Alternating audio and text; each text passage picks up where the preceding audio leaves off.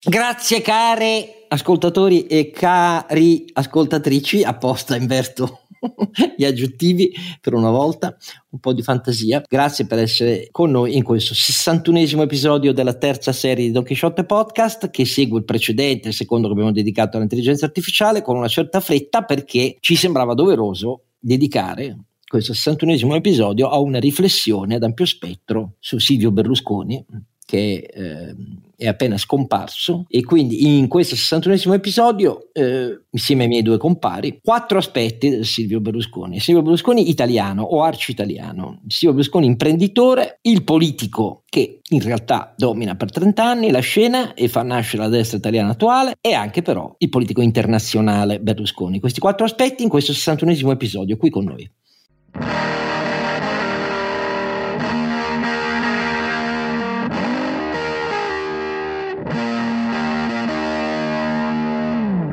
Don Chisciotte e Oscar Giannino, e a fianco le due vere ragioni per continuare ad ascoltare Don Chisciotte Podcast.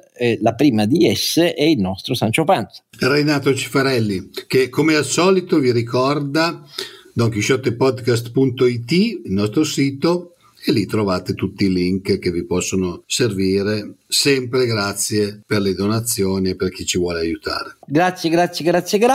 E poi il nostro ragionator sottile, e cioè rondinante, Carlo Alberto Carnevale Maffè. Non ti ho chiamato dottor sottile perché poi l'aggettivo che dal grande ricorda un po' al 92 era passato Giuliano Amato. In realtà dottor sottile è un altro grande padre della Chiesa. Però detto tutto questo, allora io prima di iniziare il primo dei quattro capitoli su cui articoliamo la nostra riflessione su Berlusconi, rapidissimo giro di opinioni con i miei due compari. Cosa pensate?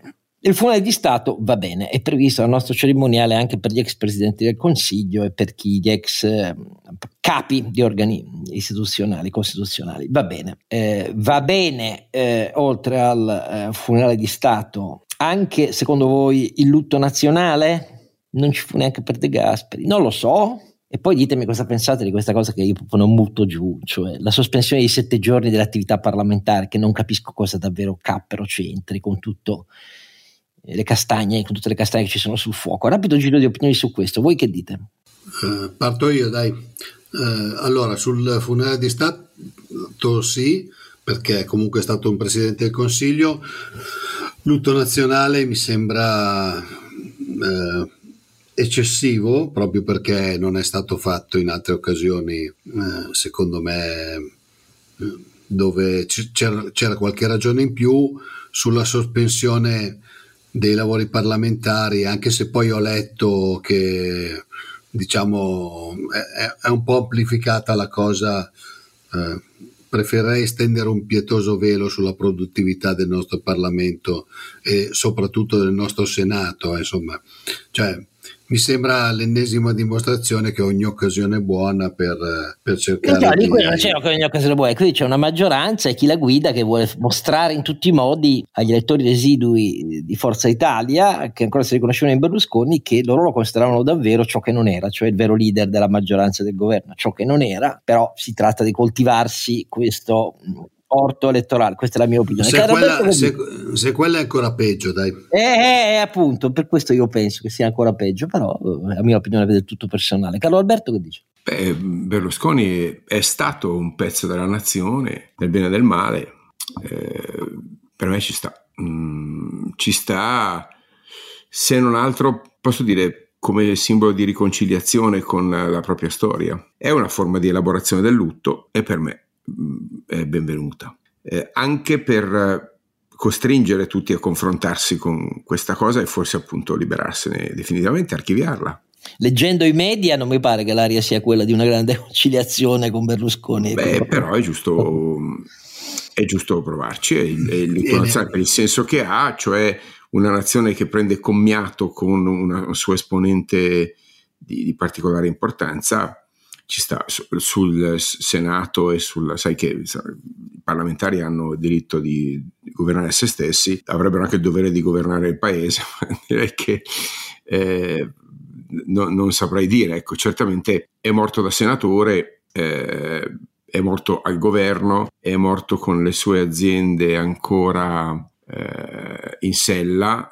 Direi che so, chi lo voleva vedere perdente non ha vinto. Iniziamo allora col primo capitolo. L'arcitaliano Berlusconi. Io dico arcitaliano perché insomma, siamo reduci da 29 anni, 30 anni, se ci mettiamo anche l'inizio della storia, alla fine del 1993, quando inizia a trapelare che la decisione l'ha presa Berlusconi di entrare in politica e di fondare un partito. All'epoca tutti erano iperscettici sulla possibilità che davvero gli arridessero qualche fortuna, non avevano capito molto secondo me con chi avevano a che fare, lo consideravano sprovvisto delle più elementari arti politiche, però non avevano capito qual era la forza del suo consenso, che era la forza su cui aveva costruito il successo delle sue imprese, a cominciare dalla televisione, a dire la verità.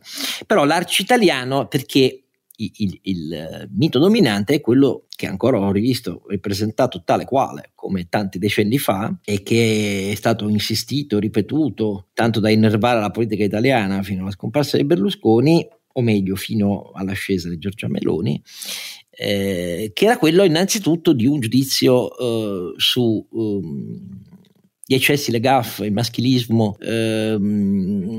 questo gusto per l'estremo, per la grossolanità, di cui gli italiani sarebbero stati impregnati, addirittura plasmati, perché questo è il titolo che ricordo sempre di più, come con le sue televisioni Berlusconi plasmò gli italiani.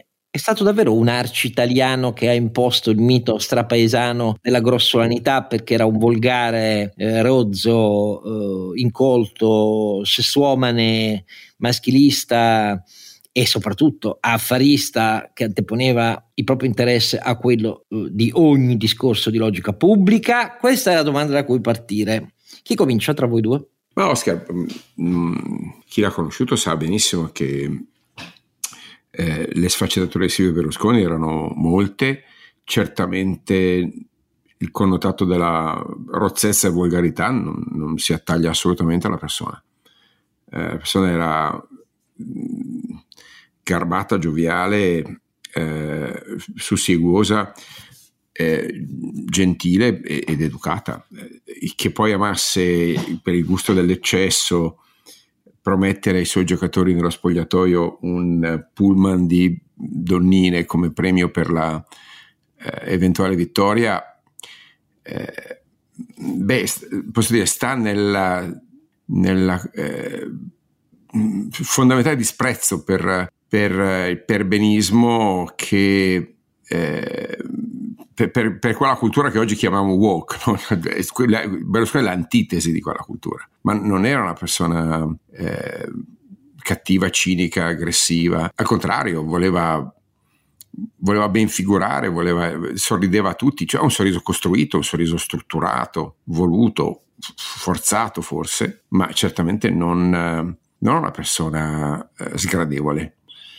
Spiace sentire questi giudizi su di lui, che poi, come dire, fosse non condivisibile, veramente inaccettabile nelle sue gaffe, nelle sue uscite, sì, diciamo maschiliste, sessiste, che però appartengono, che ci piaccia o meno, hai detto tu bene, arcitaliano, appartengono alla cultura popolare. Era un modo per lui di ricordare e di ribadire il fatto che lui si considerava una persona che apparteneva alle regole del popolo, anche se con uno sforzo di crescita borghese, ma la sua distanza dai formalismi, il suo concepire la politica, poi ne parliamo dopo, fondamentalmente è un sistema di relazioni personali, dove il suo carattere, il suo charme, la sua volontà di piacere, apparire, di essere al centro dell'attenzione,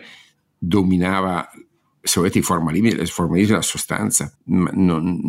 Era italiano in questo? Assolutamente sì, era così simile al resto del paese che si identificava in molti degli aspetti di lui, in molta parte, anche quando lo odiava e non lo sopportava. Alla fine, in questa sua identità, ha definito un certo modo di intendere l'identità italiana. Renato. Ma io sono sempre stato convinto che lui avesse...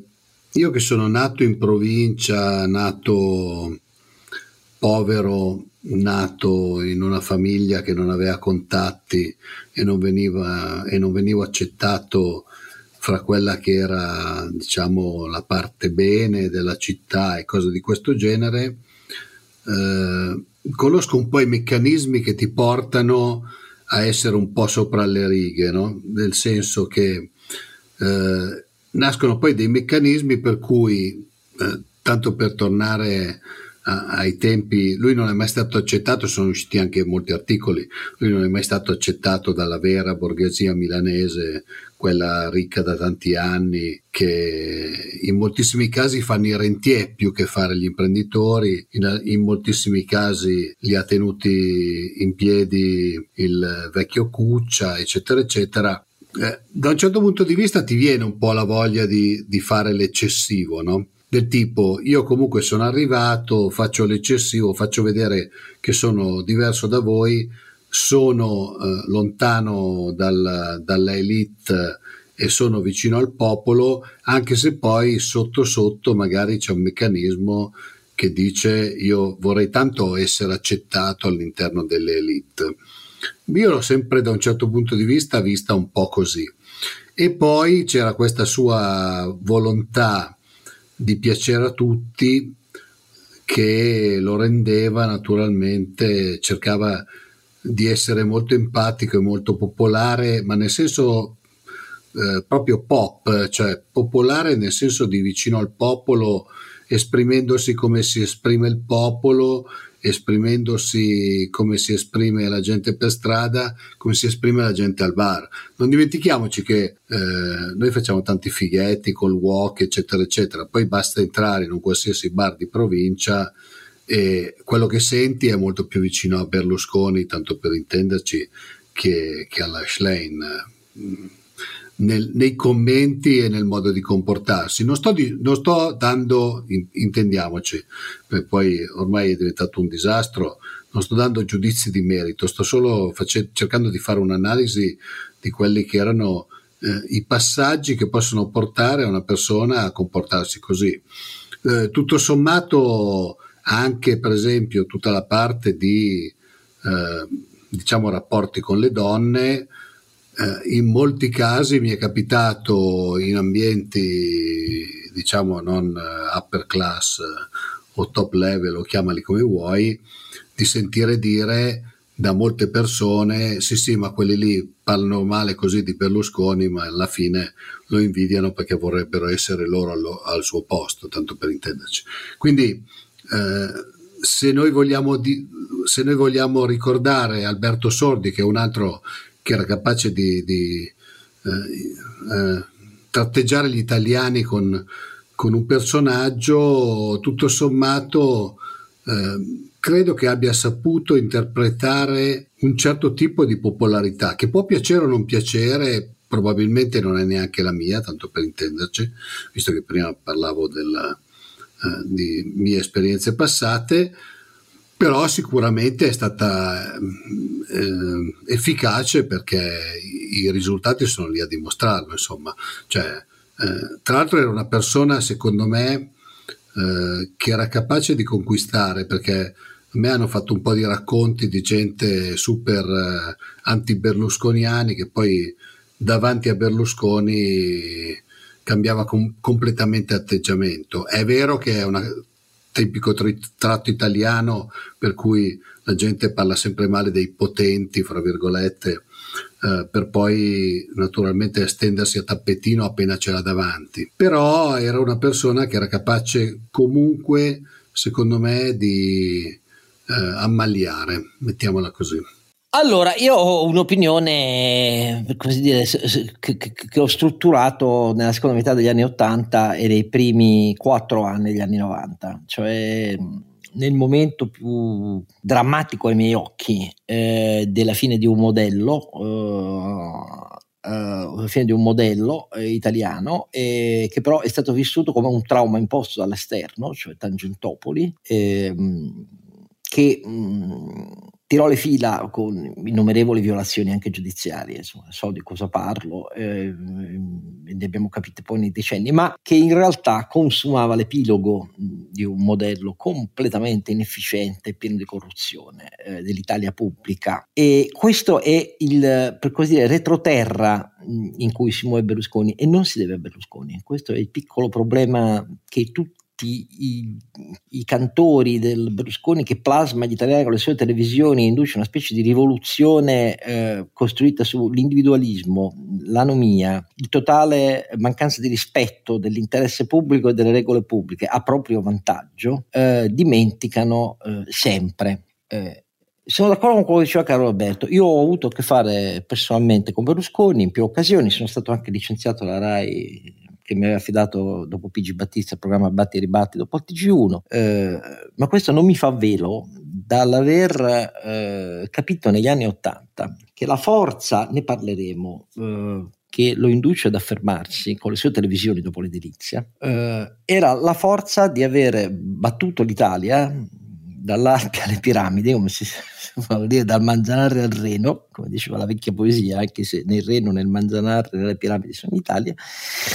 Però per mettere in piedi questo geniale sistema con cui riuscì poi a triplicare sul PIL gli investimenti pubblicitari nel nostro paese, perché si deve a lui questa faccenda qua, e si deve al fatto che la comprensione della granulare della piccola e media impresa italiana, che non partecipavano affatto all'elenco certificato degli investitori pubblicitari della RAI pubblica dei partiti monopolista, in realtà aveva difficoltà, certo, di cassa, di investimenti eccetera, però bastava proporgli il bartering: pagatemi nei prodotti, io alimento un mercato secondario con i vostri prodotti, voi fate investimenti, crescerete nel fatturato, aggredirete grazie alla televisione il mercato non più regionale ma l'intero mercato domestico nazionale, e io con pagato in natura con i vostri prodotti o servizi, non vi preoccupate che poi li riallocherò e mi costituiscono i margini che non mi dà la vostra cassa che non avete. Allora, questo sistema banale, rozzo quanto volete, fu efficacissimo e consentì a Berlusconi, al di là della realtà della Milano con cui si era presentato e aveva dovuto fare i conti per i suoi successi in edilizia, lo ha imbevuto di una convinzione profonda. Gli italiani negli anni 80 e soprattutto negli anni 81-86, torneremo a parlarne quando in un altro capitolo, quello del Berlusconi politico, si erano proprio convinti, ma non solo gli italiani popolarmente, ma anche la sovrastruttura italiana, quella della politica, delle istituzioni, dei mercati finanziari e di gran parte dell'industria, si era proprio convinta del fatto che quelli fossero stati anni d'oro. E per carità, i numeri sembravano anche confortare questa convinzione, perché se voi guardate negli anni 81-86 assistiamo a una crescita pazzesca, sembra essere tornata all'Italia quasi dell'immediato secondo dopoguerra, quello che pone le basi poi del miracolo italiano, no? Perché tra l'81 e l'86 l'indice del reddito nazionale lordo pro capite, per esempio, era cresciuto di quasi 60 punti e i consumi di quasi 50 punti. Vedremo come fosse drogato questo fenomeno, ne parleremo più avanti quando andiamo al Berlusconi politico. Però questa roba aveva cambiato profondamente in pochi anni, dopo gli anni cupi del terrorismo, dell'inflazione che ancora nell'81 era a doppia cifra, E senza badare troppo al fatto che poi questa crescita avveniva non solo con una componente nominale molto forte che la drogava, perché poi all'epoca c'era ancora il punto unico di scala mobile, la scala mobile recuperava l'inflazione all'epoca, perché ci si arriverà solo con la rottura di Craxi e il referendum 85 a liberarsi di questa roba che, nata, propagandata e difesa come sistema di giustizia sociale, era in realtà una specie di accelerazione verso la tomba della sostenibilità italiana. Ma detto tutto questo, erano cambiati i consumi degli italiani, erano cambiati i valori degli italiani, gli italiani volevano, tra virgolette, godersela, e volevano soprattutto liberarsi di questo grande cappa di piombo ingessata che i sistemi di comunicazione, la RAI monopolista dei partiti, e la politica e le istituzioni continuavano a riproporre, e che era una grande ipocrisia, perché la virtù degli antichi vecchi tempi andati, la virtù dei patres conscripti, come si diceva, i depositari del potere del Senato contro i popularis nel lungo epilogo sanguinoso della vecchia Repubblica Romana, Ma in realtà era una pura ipocrisia, perché l'Italia in realtà era diventata un paese in cui nella vita pubblica, al riparo di questa sempre più malcerta e zoppicante versione istituzionale, si celebrava l'interesse dei partiti che mettevano le zampe nella greppia delle partecipate pubbliche, completamente inefficienti, mostruosamente dispendiose, tutto andava avanti con debito a go-go, con svalutazioni della lira, eccetera eccetera, e gli italiani volevano approfittare. Perché solo i partiti, le istituzioni, le grandi banche? Ecco, l'esplosione dei consumi di massa e il cambiamento dell'orizzonte dei valori, Berlusconi lo avverte con il naso, decide di cavalcarlo. È il nocciolo del successo delle sue televisioni rispetto alla RAI monopolista, che verrà travolta. I metodi saranno disinvolti quanto vorrete. Era una rivoluzione fatta ai tesce di tette, cosce, culi e volgarità. Sì, anche, però non era imposta agli italiani per plasmarne l'orizzonte etico. Era quello che gli italiani premiarono, perché era quello che volevano anche loro, che pensavano anche loro. Ecco, questa è stata l'impressione che ci ho avuto io. In altre parole, non un diabolico dispensatore di doppie verità con dietro una raffinata mente politica volta a impadronirsi prima di fetta crescente del mercato, poi del potere politico. Berlusconi, per chi ci ha avuto a che fare, non aveva niente della sinistra ombra che accompagnava ogni gesto, ogni espressione, ogni parola, per esempio, di Michele Sindona. Né dall'altra parte era questa rozza caricatura da film con Tognazzi e Vianello del tentativo di lavorare degli angiporti del potere politico, istituzionale, militare italiano, messo in piedi dal materassaio di Arezzo, cioè Licio Gelli, della cui P2 poi Berlusconi finisce, si scrive lui, Costanzo, tanti altri militari, ambasciatori, generali, ammiragli, colonnelli, ministri, sottosegretari di tutti i partiti, quasi tutti i partiti, cioè quelli di maggioranza.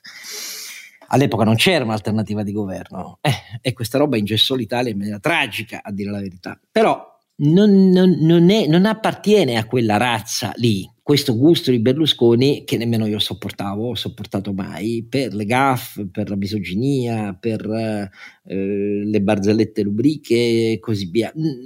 Era una cosa voluta. Ma perché lui diceva: io parlo come parlano gli italiani. Se volete, è un seme di quello che poi diventerà il populismo, che in realtà dobbiamo in radice a Berlusconi nell'eruzione sulla scena politica e istituzionale italiana. Ma nella realtà era molto più una rivoluzione che era già covata e si era affermata nelle teste della maggioranza degli italiani, non ho detto di tutti, nella maggioranza degli italiani. Questo è il fenomeno, secondo me, su cui si sono rotti le corna tutti quelli che per 30 anni hanno detto: Berlusconi è il grande corruttore dei costumi italiani. E ha cavalcato un trend, dai, diciamocelo, insomma, è stato bravo a...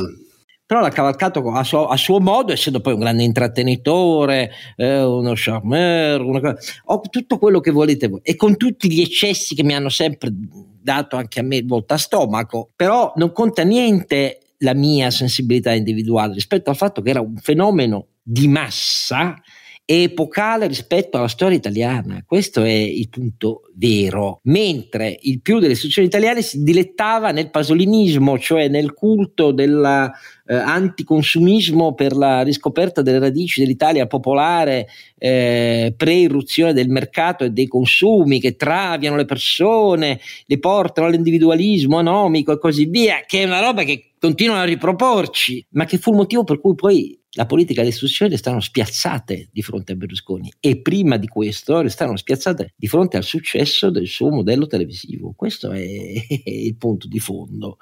Allora, per me, chiudiamo questo capitolo, questo primo capitolo sul carattere di Berlusconi. Come avrete capito, per noi non era un arcitaliano, uno straitaliano che impone la sua rozzezza. È stato un abile lettore dei cambiamenti nella testa di milioni di italiani. E che questo poco si confacesse alla visione azionista per cui bisogna dare un'etica dall'alto all'Italia, questo è un altro dramma di quella cultura che ha sempre perso nella politica italiana, perché comunque è impregnata di uno spirito per cui dai valori di un paese ai suoi consumi, ai suoi redditi, ai suoi investimenti bisogna deciderlo top down, e non funziona così. Il nocciolo duro della critica al sistema berlusconiano, costruito dicendo: noi siamo la democrazia, tu sei la corruzione, è costruito sul fatto che chi lo ha ripetuto ha sempre pensato di essere il depositario di una rimodellazione dall'alto di quello che gli italiani dovevano fare, dire, pensare, consumare, fare sesso e votare alle elezioni, quali valori abbracciare, quali disdegnare e odiare. Non so quale fosse più antidemocratica delle impostazioni, a dirvi la verità. E questo non c'entra, perché ne parleremo adesso, con quello che Berlusconi ha fatto in concreto, che è pieno di difetti ed è pieno di inarrivabile concezione dell'uomo solo al comando. C'entra col fatto che è stata sbagliata la diagnosi di quale fosse il vero motivo del successo delle televisioni, che poi sarà anche il successo in politica di Berlusconi. Andiamo al capitolo successivo. E cioè quello delle imprese di Berlusconi. Ricordiamoci tutti che ci è sempre stato ripetuto che Berlusconi scende in politica innanzitutto per salvare le sue imprese. Allora, vediamo con un rapidissimo volo d'uccello cosa pensate voi due del Berlusconi imprenditore, del successo, dell'insuccesso, del lungo declino, poi anche di molte delle cose che ha messo in piedi. Chi comincia? Carlo Alberto? No, comincia l'imprenditore tra di noi che era... ecco, sempre. Cioè, mi pareva strano. Allora, siete più esperti voi di me. Visto da collega, quindi da imprenditore che guardava l'altro imprenditore, l'impressione mia è sempre stata di una persona di grandissima capacità, perché che ne dicano tutti, a certi livelli non ci arrivi solo con la corruzione, con le politiche borderline eccetera, ma tu devi essere capace di intercettare, e quale lo possiamo ricollegare al discorso che facevamo prima, ma tu devi essere capace di intercettare quelle che sono le esigenze della gente. Lui sinceramente penso che sia riuscito a intercettare diversi trend, ha intercettato sicuramente il trend delle costruzioni, nel momento in cui le costruzioni, le città si ampliavano a sprombattuto, soprattutto Milano.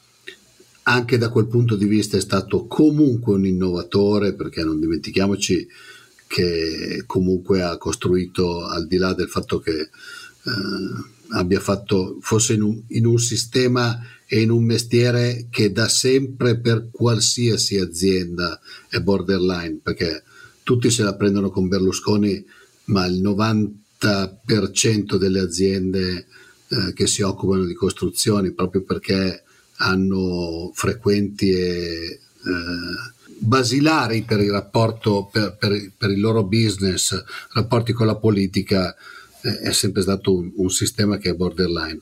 Ha costruito Milano 2, ha intercettato l'esigenza degli italiani di maggiore divertimento con le televisioni, ha saputo poi comprare comunque anche Mondadori, ha fatto una serie sul calcio, è stato un grande innovatore, perché comunque il Milan degli anni di Berlusconi fu una azienda da quel punto di vista molto molto innovatrice e fu anche un'azienda di grande successo.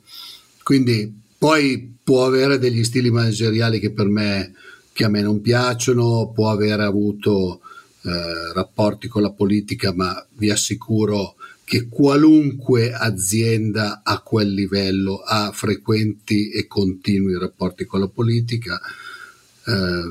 Forse alla fine l'imprenditore, uno degli errori che ha fatto è stato quello di scendere in politica, che non ti rende mai molto popolare. Qualcun altro lo ha fatto tenendosi molto molto più in disparte, quindi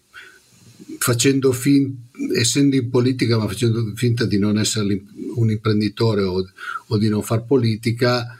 Lui aveva questa mania di protagonismo, per cui doveva essere the man in the room, e quindi anche in politica naturalmente è andato ai massimi livelli attirandosi tutti gli strali. Però io dal punto di vista imprenditoriale devo dire tanto di cappello, insomma, tutti lo criticano, ma poi alla fine se andiamo a misurare quello che lui ha fatto e quello che hanno fatto altri, insomma... il confronto diventa abbastanza impietoso, compreso io stesso, tanto per intenderci. Carlo Alberto. Berlusconi ha fatto 3 innovazioni importanti, è stato secondo me un buon imprenditore, deve moltissimo della sostenibilità organizzativa e finanziaria delle sue imprese, in particolare di Mediaset e di Mondadori, a Franco Tatò, che ha dato l'impostazione manageriale corretta, la strutturazione finanziaria corretta, che ancora oggi regge, anche di Mediolanum, ma va giudicato per la sua capacità di cogliere bene il mercato. Diciamo un grande venditore che organizzava le imprese sostanzialmente intorno alla funzione di vendita. Ha cominciato con innovare l'urbanistica. Il progetto Milano 2 è un progetto che rivoluziona la concezione degli spazi urbani in Italia. Ce lo dimentichiamo, ma è stato un esempio di concezione di città straordinario, senza altri esempi in Italia. Bisogna andare appunto in Olanda, in parte in Francia, in Sudafrica per trovare progetti così coraggiosi. Fininvest, Mediaset, diciamo, la televisione è certamente la sua intuizione più nota. Lui ha il vantaggio di capire l'importanza della televisione nella società moderna e di farlo portando concorrenza in quello che era il monopolio assoluto nazionale di una RAI in mano alla politica 40 anni fa come oggi. Avere capito la forza della televisione è certamente un merito imprenditoriale, anche perché la forza della sua televisione è stata quella di regalarla in cambio dell'attenzione che poi veniva venduta agli inserzionisti pubblicitari. Questa, se volete, rivoluzione economica, organizzativa, di modello di business, che è lo stesso su cui si regge oggi una Google o una Facebook, cioè servizi gratuiti per gli utenti in cambio di attenzione umana venduta sotto forma di inserzione pubblicitaria, all'inizio addirittura gestita col cambio merce, come hai correttamente ricordato tu, con un'abilità organizzativa e di relazione assolutamente straordinaria. Se volete, il limite di Berlusconi, lo vedremo poi in politica, è stato quello di concepire le imprese come un sistema di relazioni personali, una grande famiglia, okay? Un insieme in cui la leadership sua era monocratica, ma con una scarsa... Cosa che infatti negli ultimi anni Carlo Alberto l'ha portato a perdere completamente la bussola. E poi si vede infatti nella sua realizzazione politica si è visto l'incapacità di produrre un modello organizzativo sostenibile. Lì è per quello che dico, cito Franco Tatò, di cui ho grande rispetto e che mi manca molto, perché conservava segreti rilevantissimi di quell'esperienza che mi ha raccontato tante volte. Lui chiama Franco Tatò, o si trova Franco Tatò, era già in Mondadori, e Franco Tatò gli salva letteralmente l'azienda super indebitata proponendogli un modello finanziario, organizzativo, strutturato, manageriale che ancora oggi regge, perché poi quel management, quell'assetto finanziario e strutturale regge ancora oggi. Il che, come dire, dimostra il limite del Berlusconi imprenditore, grande innovatore, molto meno in grado di garantire un assetto moderno alla gestione di un'impresa complessa. In Mediolanum trova un imprenditore del tutto autonomo come Ennio Doris, che però gli garantisce 30 anni di dividendi straordinari, devo dire, più di Mediaset. ancora oggi Mediolanum fa profitti più alti di Mediaset. Mondadori era già strutturata, quando la rileva, lui alla fine ci trova comunque l'impronta di Franco Tatò. Mediaset era l'immagine di Silvio Berlusconi, in realtà guidata da Publitalia, cioè Mediaset è sempre stata la media company di Publitalia, non il contrario, cioè, lo è ancora oggi, voglio dire. l'ufficio di Silvio Berlusconi era in Publitalia, Mediaset era il suo divertimento da impresario, se posso dire, no? Ma l'imprenditore Silvio Berlusconi è l'imprenditore dei rapporti con le imprese, e anche questo disegno ci fa capire che chiamarlo media mogul è proprio una definizione molto americana. Chi ha conosciuto e chi conosce Mediaset sa che non è proprio così, anche se lui ovviamente aveva una tale esuberanza e una tale, come dire, surplus cognitivo, posso dirlo, essendo certamente una persona di straordinaria intelligenza, di capacità multiforme, per cui davvero decideva il colore degli sfondi, gli abiti delle ballerine, i titoli dei programmi, così ne ho testimonianza diretta. Entrava a livelli di dettaglio spaventosamente elevati per una persona che non veniva da quell'ambiente. Lui è cresciuto in tutt'altra cosa. La sua straordinaria capacità di intuizione lo metteva in grado veramente di entrare nel dettaglio di qualsiasi cosa toccasse, però con il limite che come dire, è stato compensato appunto dai contributi dei suoi manager. Ci aggiungo, per carità, anche Federico Confalonieri, che è stato un po', come dire, il suo garante di continuità, oltre che è stato, come dire, lo è ancora, no? Una specie di grande stabilizzatore del rapporto organizzativo anche col mondo finanziario, col mondo delle banche. Quando si presenta al Milan, che posso considerare invece il suo grande successo internazionale, Mediaset non lo è ancora, spero che lo diventi con il progetto Media for Europe, è ben indirizzato, ma deve ancora dimostrarlo, questo carattere europeo. Per adesso è soltanto Italia, Spagna e una quota di ProSieben in Germania. Mi auguro che lo diventi per la qualità che l'azienda ha, indiscutibilmente, per il progetto che ha.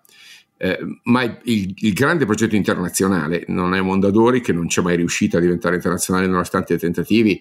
È una bella azienda, un'azienda sana, un'azienda che sta facendo molto bene, un'azienda che ha integrato tante attività digitali con merito di Marino Berlusconi, carattere completamente diverso dal padre, che ha imparato molto da Franco Tatò, devo dire, ma Mondadori fa l'editore e lo fa benissimo, secondo me, con uno stile molto classico. È probabilmente il miglior editore italiano, ma tant'è. La grande impresa internazionale, quella che celebra veramente il successo di Berlusconi a livello globale, è il Milan, perché lì devi confrontarti con un sistema di regole per cui devi vincere sul campo, non ci sono altre strade, e lui porta una geniale modalità. Lì l'ho vissuto personalmente, quel progetto che passava dalla scelta di allenatori con un certo metodo, penso a Arrigo Sacchi, Fabio Capello, penso a Carlo Ancelotti, no? E a una tecnologia dietro, penso a Milan Lab, la cultura del rapporto con la televisione che la squadra aveva, la scelta di grandi campioni.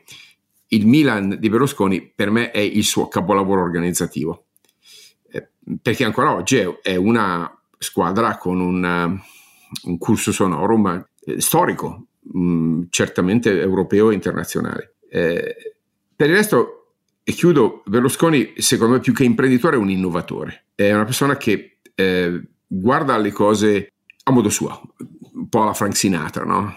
My way.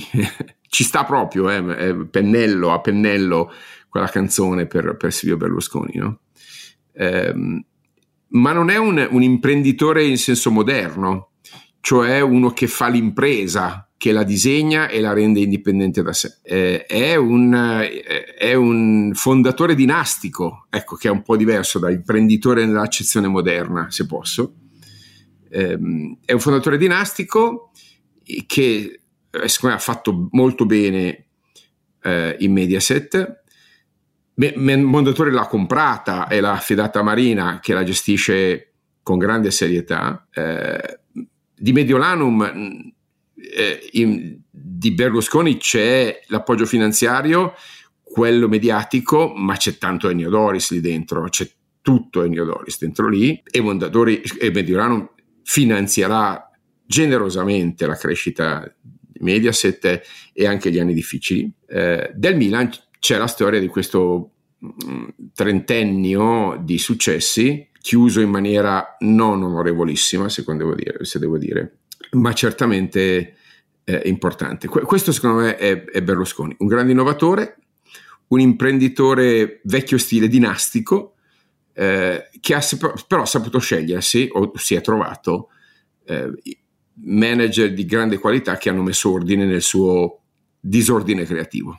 Io vado per pillole perché qui stiamo andando troppo lunghi, ragazzi, dobbiamo essere più pillolosi. Allora, prima pillola, Banca Rasini, i primi capitali di Berlusconi e il padre, al centro di innumerevoli libri, approfondimenti, inchieste, all'origine secondo molti o secondo alcuni, ma insomma secondo parecchi, secondo il mainstream invalso, alla fine del primo rapporto con capitali illeciti, che sono quelli con cui Berlusconi giovanissimo inizia a finanziarsi.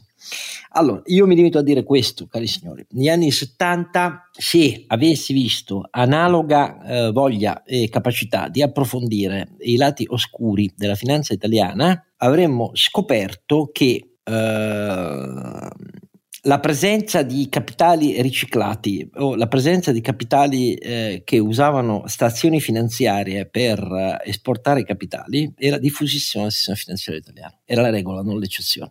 Stiamo parlando dell'Italia che sotto i colpi del terrorismo inizia ad avere paura, dell'Italia altoborghese che inizia ad avere paura del fatto che possono vincere i comunisti. Ricordate le famose elezioni europee in cui il Partito Comunista sopravanzò le forze di maggioranza, e l'esportazione illecita di capitale, il riciclaggio di capitale diventa un fenomeno di massa. Quindi io però analoga puntigliosità non l'ho vista su questo. E tenete conto, questi fenomeni, cioè fondi non dichiarati all'estero, eccetera eccetera, riguardavano tutti i grandi gruppi italiani, tutti, nessuno escluso. Sono anche all'origine di più dei capitali, per esempio, che sono ancora al centro della disputa dei successori dinastici dell'avvocato Agnelli. Ecco, questa era la realtà, se la vogliamo guardare. Certo, però, abbiamo approfondito solo le incertezze su Banca Rasini e capitali eventuali mafiosi, che poi sono anche, secondo molti, all'origine e in radice delle disponibilità finanziarie che Berlusconi è bravissimo ad attirare verso la sua Edil Nord, quando nessuno gli dava un centesimo in mano nella capacità di finanziarsi poi quello che poi diventeranno i progetti innovativi come Milano 2. Però attenzione, anche qui c'è stata un'attenzione asimmetrica, perché questi fenomeni che lambiscono e sono probabilmente un pezzo dell'inizio della finanza di Berlusconi erano diffusissimi nella società italiana all'epoca, solo che gli altri non hanno attirato tanta attenzione. So di cosa parlo, però questo è poco ma è sicuro, perché ripeto, persino l'ascesa di Marco Tronchetti Provera di fronte ai pasticci del bilancio Pirelli nella sua parte internazionale si spiega perché c'erano disponibilità illecite all'estero, per essere chiari, e stiamo parlando di un grandissimo gruppo dalla lunghissima storia, più volte salvato da Cuccia, per essere chiari. Ecco, seconda roba, la televisione. Berlusconi è tutto quello che ha detto Carlo Alberto, innovatore, però si dimostra bravissimo come imprenditore fino a che si tratta di vincere, ed era abbastanza facile rispetto alle innovazioni che lui proponeva, di fronte alla stasi del monopolista pubblico RAI. Questa roba porterà la Fininvest a valere fino a 30 miliardi di euro. 30 miliardi di euro di oggi. Se guardate quanto capitalizza oggi il gruppo Media for Europe, che dal 2021 ha sostituito la Fininvest, o meglio la Fininvest ne ha il 50%, insomma dove stanno le televisioni MFE di Berlusconi, capitalizza un po' meno di 1,7 miliardi. Questo spiega però che Berlusconi, di fronte alle tecnologie, il pay per view, le grandi piattaforme, eccetera eccetera, non l'ha capita questa roba qua, e ci sono arrivati tardi e male anche i suoi figli Marina e Persilvio. Quella storia delle TV giornaliste è chiusa a un pubblico di anziani, ha una raccolta pubblicitaria che è una frazione di quella con cui il Cavaliere fece a pezzi Berlusconi, e quindi il futuro è da scrivere, però è un futuro molto ritardato. Quindi il geniale innovatore di fronte alla nuova tecnologia che rivoluziona la comunicazione non la capisce, questo è il punto. Distratto dalla politica quanto volete, ma non la capisce. Su Mediolanum ci siamo, è vero quello che ha detto Carlo Alberto, Ennio Doris, il fondatore finanziato da Berlusconi, è una grande cosa, non c'è dubbio. È la parte più rilevante, se guardate la capitalizzazione, Fininvest tiene il 30% più o meno di Mediolanum capitalizza 6 miliardi e rotti di euro, deve il suo successo a una forma rapinosa, scusate, ne abbiamo parlato più volte di commissioni jumbo sui suoi clienti, insieme, voglio dire, dati Mediobanca, sono quelli che abbiamo citato più volte, stiamo parlando di un protagonista dell'industria del risparmio italiano che con Azimut e Banca Generali si disputa il titolo di chi tosa di più i propri clienti, per essere chiari.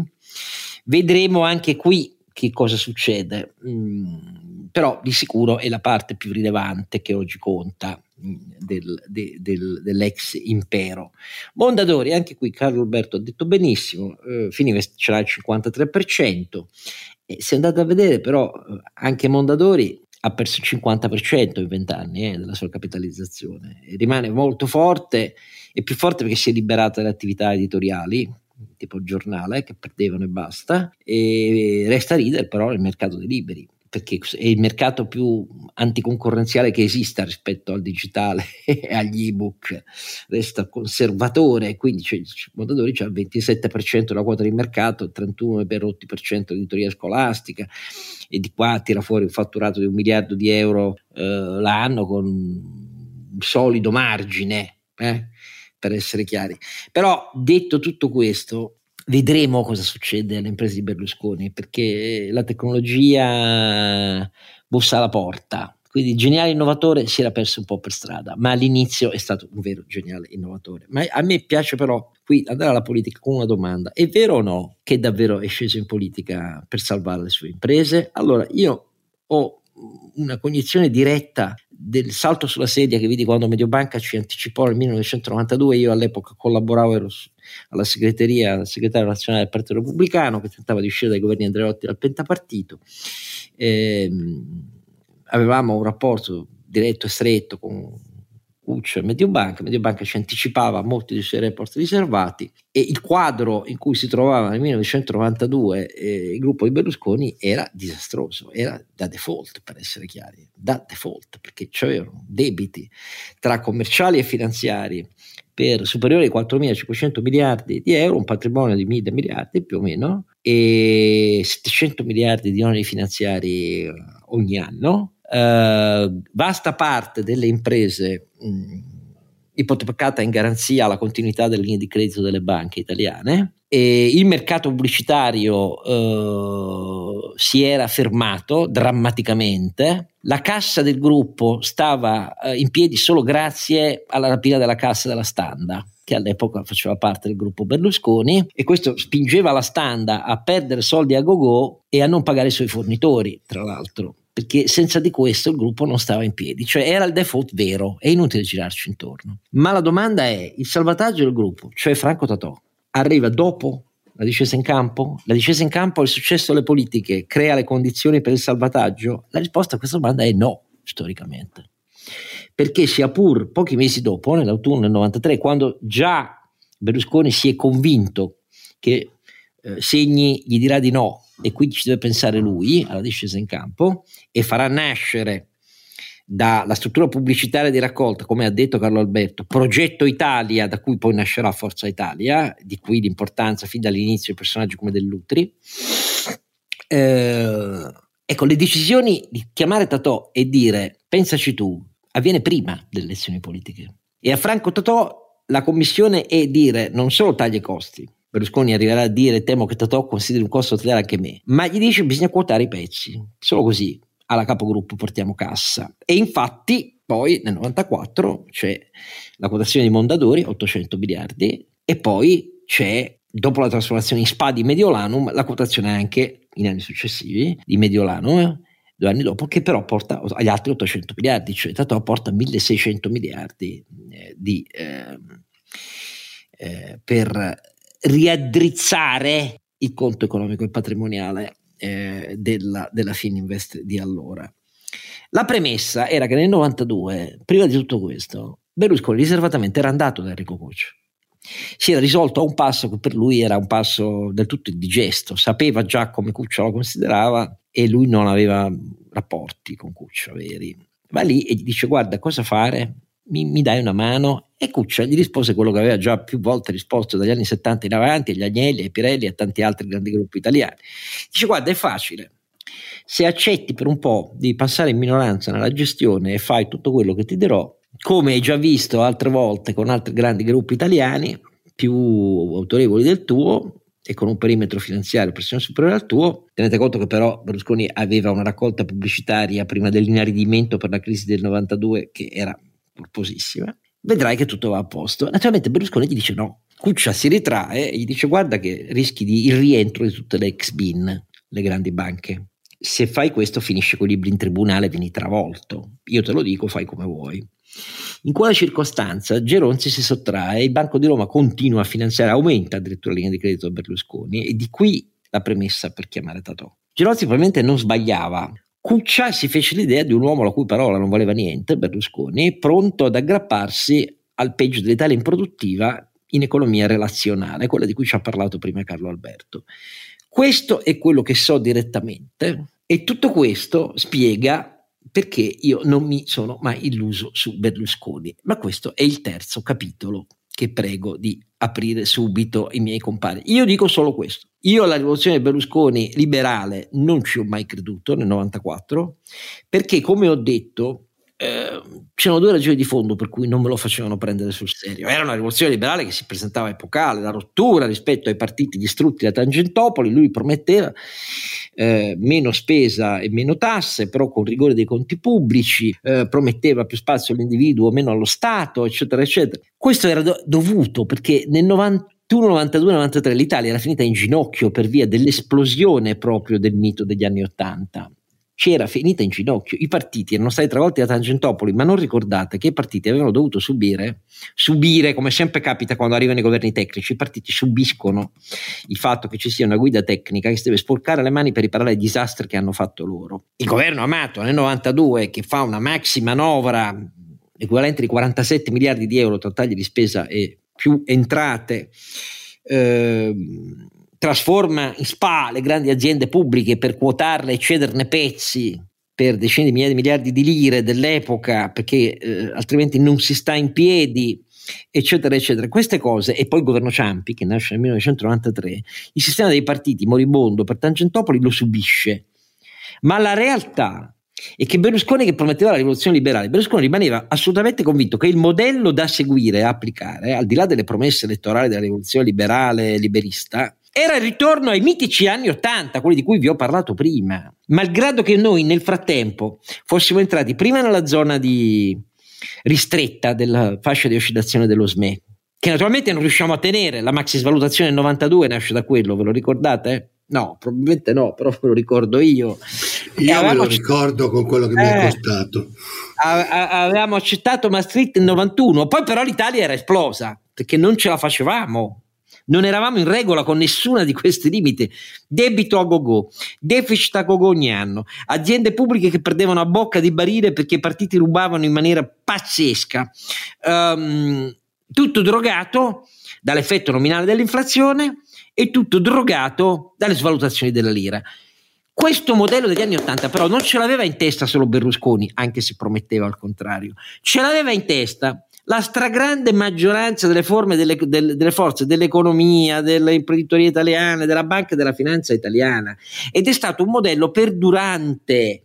Questa roba qui spiega perché una parte della destra italiana, quando poi è diventata esplicitamente anti-euro, esplicitamente nostalgica della lira, esplicitamente contraria alla separazione tra Tesoro e Banca Italia, che nasce nell'81, si avvia nell'81, si perfeziona anni dopo grazie a Beniamino Andreatta, e la politica dice, la destra dice no, dobbiamo tornare alla politica monetaria asservita, alla politica di bilancio, alla sostenibilità di un debito che deve procedere a gogo, perché il debito poi alla fine è la ricchezza degli italiani. Ecco, questa roba qui Berlusconi ce l'ha sempre avuta in testa. Io la pensavo così, probabilmente deviato anche dalle cose che Cuccia ci mandava, eccetera eccetera, però ne sono sempre rimasto convinto. Quando nel 96 Berlusconi a Ruola fa la grande leva di intellettuali liberali, Lucio Colletti, Saverio Vertoni, Vittorio Mattiè, tanti altri. Io non ci ho creduto per un secondo. Berlusconi, per chi lo conosceva, non ha mai creduto che gli intellettuali e le competenze dovessero innervare il suo partito. Doveva essere la cosa più popolare possibile, anche con qualche tratto trash, per essere così dire, perché tanto ci avrebbe pensato lui. Non ha mai messo Antonio Martino al tesoro e all'economia, ci ha messo socialista Tremonti, che poi lo ha portato al disastro nel 2011. Allora, questa roba qui a me non mi ha mai infinocchiato. Per questa ragione qui, chi aveva in testa il mito degli anni Ottanta aveva un mito bacato nella testa, e l'Italia ha faticato così tanto a liberarsene che non se n'è ancora liberata, perché poi alla fine gli errori di decenni successivi della politica, nell'alternanza destra-sinistra, mai riforme organiche, solo bonus, non rispettare le regole europee, prendersela con l'Europa, eccetera, e la lunga continuità di quel mito, il mito del Censis, il mito di Derrida, piccolo e bello, difendiamo la territorialità, non la produttività. La produttività è uno sterminio per il modello italiano. Perché i piccoli e medi imprenditori hanno continuato poi a votare Berlusconi per anni, anche se faceva l'opposto di quello che prometteva? Perché era lui che li risparmiava da una sana dose di concorrenza e produttività, e ci ha sempre creduto in questa roba qua. Ma come, io li ho fatti diventare investitori televisivi grazie al bartering, mica grazie alla loro produttività. E ragazzi, questo è il punto di fondo che io non vedo mai nelle analisi su Berlusconi. Probabilmente mi sbaglio, però per me lui, che ha reso impronunciabile per chi è liberale ma crede in riforme strutturali per aggredire alla radice i problemi del declino italiano trentennale, cioè la bassa produttività, la bassa partecipazione al mercato del lavoro, una struttura formativa pubblica della formazione professionale totalmente inadeguata, il declino demografico suicidario, questi quattro cantoni del declino italiano, lui in questa roba qui non ci ha mai davvero creduto. Lui credeva nello stellone degli anni Ottanta. Gli anni Ottanta sono stati un disastro per l'Italia, a dire la verità, non gli anni aurei che tutti hanno continuato e continuano a rimpiangere. Mi fermo qua. Ma Ossia, io ti devo dire una cosa, io penso che non esista un Berlusconi politico. Esiste un Berlusconi che ha fatto politica con disprezzo, quella che lui definiva il teatrino della politica, e non esiste un Berlusconi liberale perché lui è l'antitesi del liberalismo inteso come rule of law, per il suo concetto di politica controlla le relazioni. Un liberale mette la legge al centro del disegno istituzionale, perché l'individuo è la sfera della libertà individuale. Lui fa un'inversione radicale, un po' appunto leaderista, se vuoi, un po' da monarchico, cioè mette la sua persona, il suo sistema di relazioni come sostituto del modello liberale di principi di una politica che ha una sua dignità. Per lui la politica non è una dimensione autonoma, la politica è una forma di organizzazione della società che deve garantire la continuità del business e delle attività ordinarie. Questa inversione è importante perché traspare dalla sua idea di politica ed è in questo senso che le sue scelte non possono essere definite populismo, sono una forma di fondamentale disdegno della politica. Però il liderismo personale è la componente fondamentale, sì, senza dubbio, però lui è il primo nelle democrazie occidentali, certo, a praticarlo, certo, innovatore anche quello sicuramente, no? Poi replicato in tutti i paesi avanzati, certo, ma pure non con la sua parola. Però attento, Oscar, se posso veramente chiudo, non è un populismo della paura come quello di Salvini, no, è un populismo del sogno, dell'illusione, direi, no? È un populismo da venditore, uno che vende un progetto, non uno che lo struttura da statista. Ci ho detto, è un modo lui originale. Si difendeva da queste accuse, perché io gliel'ho fatta anche personalmente tanti anni fa. Lui si difendeva da queste accuse dicendo ma sai, io poi la rivoluzione non l'ho mai potuto fare, mi hanno azzoppato subito con Bossi che mi ha tradito per via delle comunicazioni giudiziarie, e poi del 96 la faccenda è ripartita, però mi hanno azzoppato e che cosa vuoi da me, eccetera. Io dicevo no, perché non ci hai mai creduto, diverso, le scelte che avevi fatto erano queste. E poi il motivo per cui la destra a cui lui dà fa nascere, sdoganando Bossi al nord e Fini al sud, la sua alleanza scazzonte del 94 che sorprese tutti i relitti dei vecchi partiti, però conteneva in sé l'idea di idee antitetiche, questo è il punto di fondo, e lui non ha mai scomunicato il riemergere esplicito della nostalgia per la lira e per la politica monetaria servita a quella del debito, che con Salvini trionfano poi nei borghi, nei bagnai, in tutta questa robaccia sovranista che è diventata il cavallo di battaglia per cui poi alla fine Salvini è quello che è stato il primo a sdoganare i neofascisti candidandoli, neofascisti non quelli ex MSI, Alleanza Nazionale, Fratelli d'Italia, quelli di Casa Pound per essere chiesto, Salvini che ha sdoganato tutta sta robaccia qua. Berlusconi non ha mai scomunicato, mai, perché considerava queste come delle espressioni dell'Italia popolare, verso le quali chi nutriva sdegno e condanna era un irreparabile nostalgico del frontismo, non so come devo dire. E purtroppo però è andata così, questo è perché lui di valori liberali veri per me contano quelli economici. Tu ci hai messo giustamente lo stato di diritto, le leggi ad personam erano obbrobrio, esattamente, se c'è qualcosa di illiberale assoluto, ma non nel senso di comunista come diceva lui, no? Ma di profondamente antitetico alla cultura. Il genio avviene quando lui si libera dei primi avvocati, sì, esatto, no? E attenti, non è un giudizio, erano dei liberali veri, sì, e invece non si imbarca poi in professionisti della prescrizione però non lo fa con cattiveria, lo fa quasi dicendo, come dire, è giusto così, tutta questo orpello, questa sua grande resistenza alle regole, ai formalismi. Lui anche, poi lo vedremo quando dobbiamo chiudere con l'aspetto internazionale, ha innovato moltissimo gli stili internazionali. Berlusconi era un performer negli incontri internazionali, che sono invece liturgie quasi cardinalizie, no? Lui smontava tutto, scherzava, provocava, faceva le boccacce, quando toccava a loro venire in Italia era uno show, e lo è sempre stato. Aveva una concezione spettacolare dei rapporti internazionali, che invece sono il trionfo della diplomazia formale, delle regole, no? È stato un grande innovatore anche quello, e lui considerato assolutamente normale. Lui aveva rapporti personali.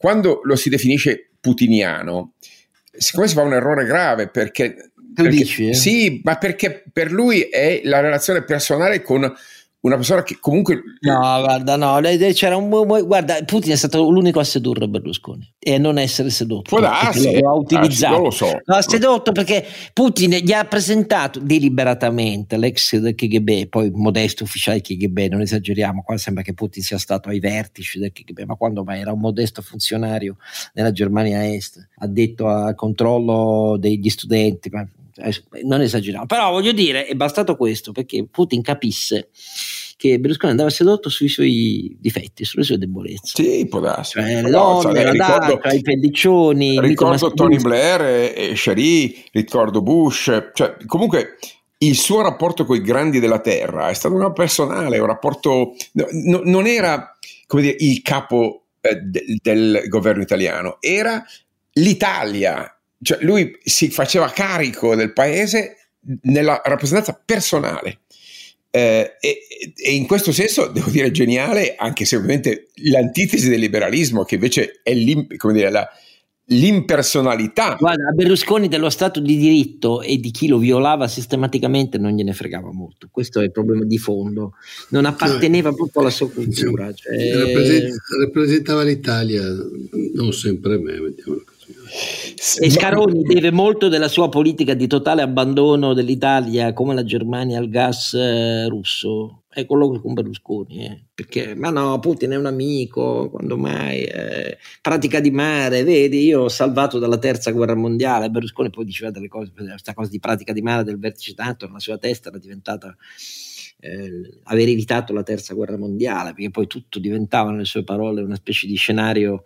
Ma quella luna di miele con Putin durata qualche anno, adesso io ve lo dico così, visto che siamo tardissimo, avete cominciato la parte internazionale. Sì, vabbè, certo, dobbiamo accelerare, sì. Però detto questo, errori incalcolabili sulla parte internazionale, cioè il radicamento nel Partito Popolare Europeo non lo ha mai indotto a essere fermo con i suoi alleati in Italia, per esempio, perché è sempre convinto, ma alla fine si trova il modo, ma sì, Salvini, bravo ragazzo, non ha mai lavorato in vita sua, però cosa volete, si sfoga, ce l'ha coi terroni prima, poi ha smesso, ce l'ha coi profughi, gli immigrati, sì, però insomma sì, non è un popolare, ma vedrete che alla fine garantisco io, questo era quello che diceva lì, cioè il cambiamento dell'Europa che resta muta di fronte a Putin dal 2005 in avanti, di fronte a ogni passo successivo di Putin per sondare la reattività dell'Occidente europeo e degli Stati Uniti, lo vede del tutto felice. Beh, probabilmente della condizione delle Russia degli oppositori è mai stato cazzo. Scusa, pensando al personaggio, probabilmente anche a Putin diceva: ma sì, ma parlano, ma poi li metto a posto io, non ti preoccupare. È amico mio, quello lì, c'ho il numero di telefono. No, non è che Putin non abbia avuto pratica nei decenni dei silovichi, oligarchi alla testa di grandi gruppi, in realtà creati rapinando i russi e il mercato russo. Però detto tutto questo, io quella la considero la parte peggiore di Berlusconi, la parte internazionale. Ma la sì, perché alla fine peggiore. Ha regalato un'immagine dell'Italia all'estero che molto spesso è andata a sovrapporsi alla sua. Per cui pensa che io invece penso che la parte peggiore di Berlusconi è che abbia fatto diventare il liberismo cialtronismo.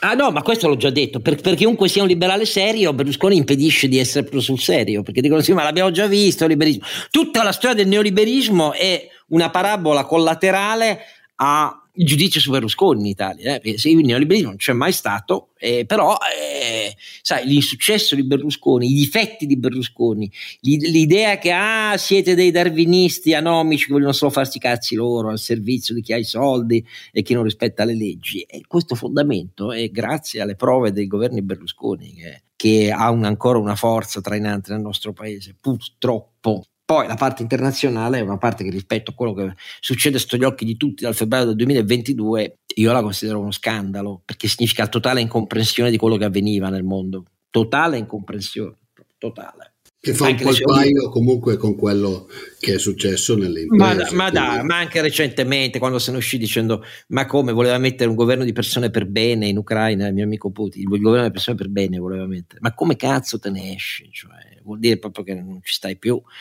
Io infatti ho smesso di criticarlo quando ho immaginato che poi gli effetti di questa drammatica malattia, io poi non sono capace di fronte a questo, mi fermo e dico ma ci mancherebbe altro, però erano cose improponibili per uno che è stato alla presidenza del Consiglio più anni di De Gasperi, proprio improponibili, e invece le ha dette come, ecco. Quando Salvini aveva imparato a stare zitto sulla Russia per nascondersi dopo tutte le troiate che aveva detto negli anni precedenti, ricordate le magliette al Parlamento europeo, e Salvini ha continuato e Berlusconi ha continuato, cioè era una roba che quando Meloni è diventata atlantista d'acciaio Berlusconi continuava a rompere le scatole. Comunque io chiudo, gli invidio quello spirito di libertà guascona, non so come dire. Invidio quel disprezzo per i riti e i formalismi. Ci vuole coraggio, Oscar, ci vuole, non so come dire, ci vuole… Perché non sei abituato a frequentare i bar di provincia? Dai. Guarda che nell'osservazione di Renato c'è secondo me una profonda verità. Allora… ragazzi, cari ascoltatrici e ascoltatori, noi non abbiamo voluto proporvi un Berlusconi salvato in quanto personaggio di un romanzo picaresco, non è così. Disastro è per 30 anni aver bloccato anche l'Italia su con lui o contro di lui, ma di questo è corresponsabile la sinistra. Assolutamente. È inutile che ce la meniamo. Metà delle colpe di Berlusconi e sono sicuramente di una sinistra giacobina, manettara, orrenda nella sua invidia. Io continuo a pensare che i 36 processi, molti dei quali finiti prescrizione, assoluzione, uno per amnistia, altri con legge ad persona, tutto quello che sappiamo, e uno solo con la condanna, sui diritti televisivi, la condanna, però detto tutto questo, perdonate, io continuo a pensare così: se analoghe iniziative giudiziarie con la stessa incredibile determinazione fossero state condotte negli anni sui grandi gruppi che io ho visto completamente innervati di corruzione e schifezze di ogni genere e arricchimenti personali, e le varie EFI, Megam, IRI, personaggi come Schimberni e così via, avremmo appreso verità indicibili. E però i processi su quelle robe lì non ci sono mai stati in Italia, ci sono stati per Berlusconi. Io pensate che ritenga che sia puro accanimento giudiziario? No, io metto in conto che chi fa vita pubblica deve essere pronto a pagare dei prezzi se viola le leggi o si comporta in maniera del tutto impropria. Fatto sta che però per i pezzi d'Italia corrotta fino agli occhi che ho visto per tanti anni, io quei processi non li ho visti. Questo è il punto di fondo. Allora, grazie ai miei due compari, grazie a voi che avete avuto la pazienza di seguirci. Immagino molte lettere critiche su tutto quello che non abbiamo detto, le critiche che non abbiamo fatto di qua e di là. Noi non salviamo, non siamo un tribunale, diamo solo gli strumenti nella nostra modestia per capire quello che abbiamo capito noi, e che non è detto affatto che sia quello che dovete pensare voi né che avete capito voi di questo personaggio del tutto anomalo, e che però ha avuto la forza di imporsi come una specie di bandiera divisiva per tanti decenni, come nessun altro personaggio pubblico nella vita italiana. Questo resta e il giudizio sarà agli storici. Allora, appuntamento, grazie a Renato e a Carlo Alberto, a tutti voi, al 62esimo episodio. Don Chisciotte è un podcast autoprodotto da Oscar Giannino, Carlo Alberto Carnevale Maffè e Renato Cifarelli, in collaborazione con mdeaudio.com. Post-produzione di Daniele Adamo. Per la pubblicità scrivete a info@donchisciottepodcast.it. Sigla e musica originale incisa dalla famiglia Bonfiglio. L'autore è Michele Novaro. Copertina di Simone Angelo Ferri. E non ci sono autori perché andiamo rigorosamente a braccio, mentre le uscite sono regolari nella loro irregolarità.